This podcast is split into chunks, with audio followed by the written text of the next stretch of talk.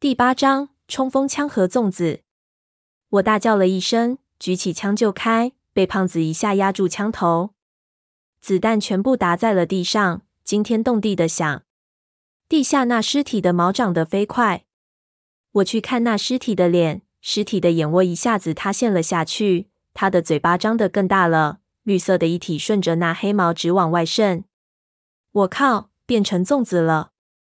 我们两人连滚带爬的了好几步，我大骂胖子：“你他妈说话像放屁一样！什么时候能准点儿？”胖子道：“我已经承认错了，老子还真没看过这样也能尸变的，这他妈简直是粽子界身残志坚的典范。”我问他道：“你看看那百宝袋里有没有黑驴蹄子或者其他能用的东西？”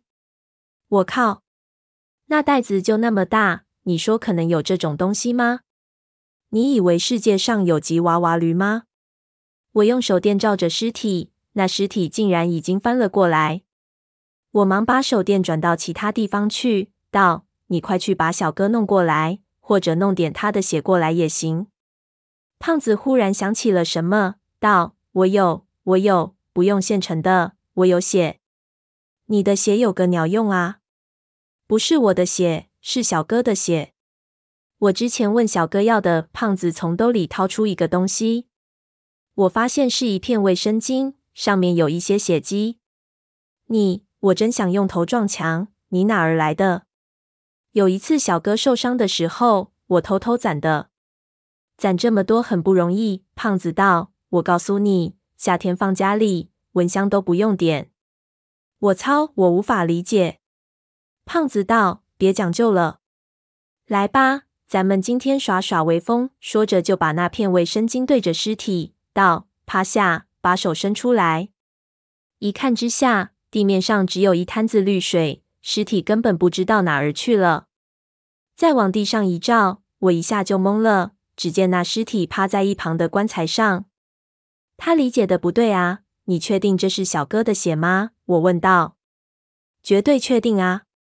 这种保命的东西，我可是从来不打马虎眼的。胖子道：“你等等，你知道古人的发音和现代人不一样，你试试古语发音。”老子不会。我道：“小哥当时震慑女尸的时候，也没有说什么啊。”胖子扯着卫生巾，又叫了几声，见尸体还是没反应，就道：“难不成小哥的血只能搞定女尸？这尸体是爷们儿？”我摇头。看着那长满黑毛的尸体，只有一只手，但竟然十分灵活的从棺材上跳到了地上，朝我们爬了过来。我们立即后退了十几米，生怕被他抓住。胖子还是举着卫生巾，尸体还是完全不怕的样子。胖子脑门上青筋暴露，忽然把卫生巾直接拍在了尸体的脸上，从背上把冲锋枪翻了出来，对我道：“狗日的，不靠谱！”还是咱们爷俩玩狠的吧，直接把他给秒了。我立即跟着他，就在尸体迅速朝我们逼近了几步的时候，我们俩举着冲锋枪，直接对着尸体开火。雨水一样的子弹全部打在了尸体身上，只把尸体打得连翻了十几个跟头，一下折到了棺材后面。我们立即绕过去，就看到尸体身上全是冒烟的孔，但是尸体一个翻身，还是转了过来。继续朝我们爬，我就说机关枪打僵尸没用，这枪的口径太小了。胖子直接几个点射，阻碍了尸体的前进。我看到尸体的手被我们打断了，未必。我说道，集中火力，我们把他的头打烂。说着，我和胖子扣动扳机，追着尸体一阵猛打。无数子弹打过去，打完一个弹夹，我就换一个。一直打到尸体的脑袋完全破碎，尸体不动了，我们才停下来。绿水横流，满地都是。我和胖子在尸体边上等了半天，发现他真的不动了，才击掌庆贺。胖子道：“呀，我就发现每人一把火器比小哥要灵光的多啊！”别这么说，毕竟小哥的弹药比我们充足。我道。胖子指了指棺材，问我还要不要看。我摇头，对胖子道：“从现在开始，任何东西都不打开了。不是我不想看，其实我还是很想知道，在棺材盖儿的内壁上雕刻的是什么内容，但是我实在没有精力去处理更多的突发情况了。刚才是我一念之差才答应了胖子，其实自己心中还是相当忐忑的。很显然，我们两个的体质绝对不适合干这一行，一个是必然会撺掇我开棺材的体质，一个是开棺材必然遇到粽子的体质。我觉得以后一定要有自知之明。爷爷不让我干这一行，显然是相当睿智的。胖子想了想，点头道：“同意。”继续往前走的路就在那些箱子后面。那些箱子被我和胖子打得七零八落。我们走过去就看到了第三道石门，不过这道石门是从上面掉下来的。石门上雕刻了一个兽头。石门半开，下面用一台千斤顶顶着。千斤顶也是锈得十分厉害，让人感觉一碰就可能会断裂。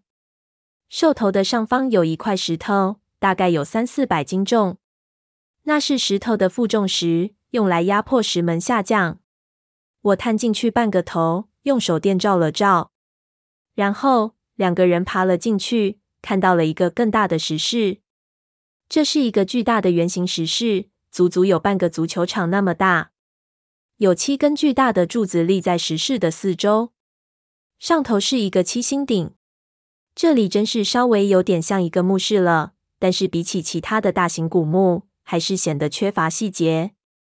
石室中间有一座和张家感想外形很像的高台，高台前有两条小河从墓室前方流过。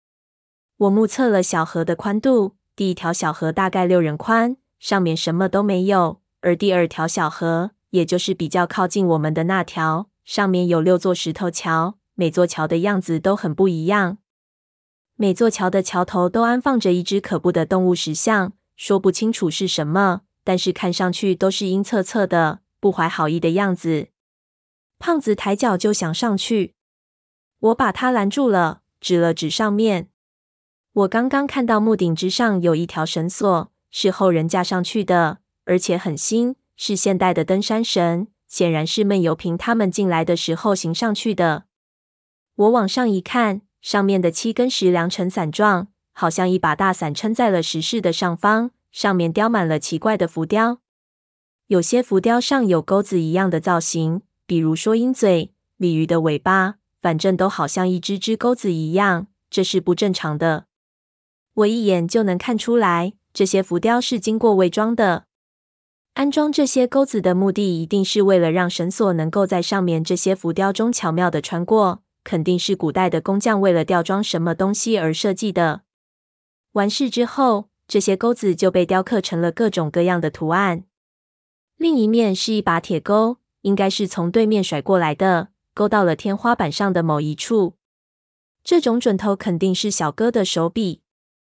绳子在那些钩子中巧妙的穿梭。在上面形成了一道绳桥，这七座桥应该都有蹊跷。如果你上错了，很可能会遭遇横祸。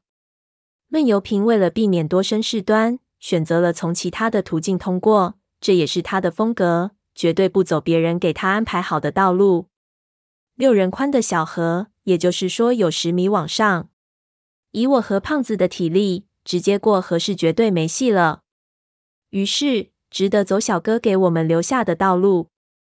我们找到绳索的那头，爬了上去，一路到吊在天花板上，过了外面那条小河，来到了里面的小河前。胖子在上头往下看的时候，道：“河里好像有什么东西。”“什么东西？难道是鳄鱼？”我道，心说就算是鳄鱼，也应该是死鳄鱼了。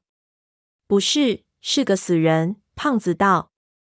我们从另一头一下，胖子撂下身上背的东西，立即就用铁刺做了一个钩子，来到他看到死人的地方，趟水下去拨弄，一个黑色的东西竟被他从河里面拉了上来。把这黑色东西拉到岸上后，我们立马闻到一股非常难闻的腐臭味道。果然是一具尸体，而且还不是古尸。难道是小哥队伍中的人？会不会是走了桥？中招死掉的人的尸体，胖子问道。我摇头，小哥很少会让自己队伍里的人很这种错误死掉，除非是你这种完全没组织、没记性的人。我们把尸体翻过来，只见他的身上全是淤泥，带着一股熟悉的中药味。我捧出小河里的水，往尸体上一冲，一下就看到麒麟纹身露了出来。在鼓胀的尸体上，纹身无比清晰。胖子惊叫了起来：“是小哥！小哥什么时候死了？”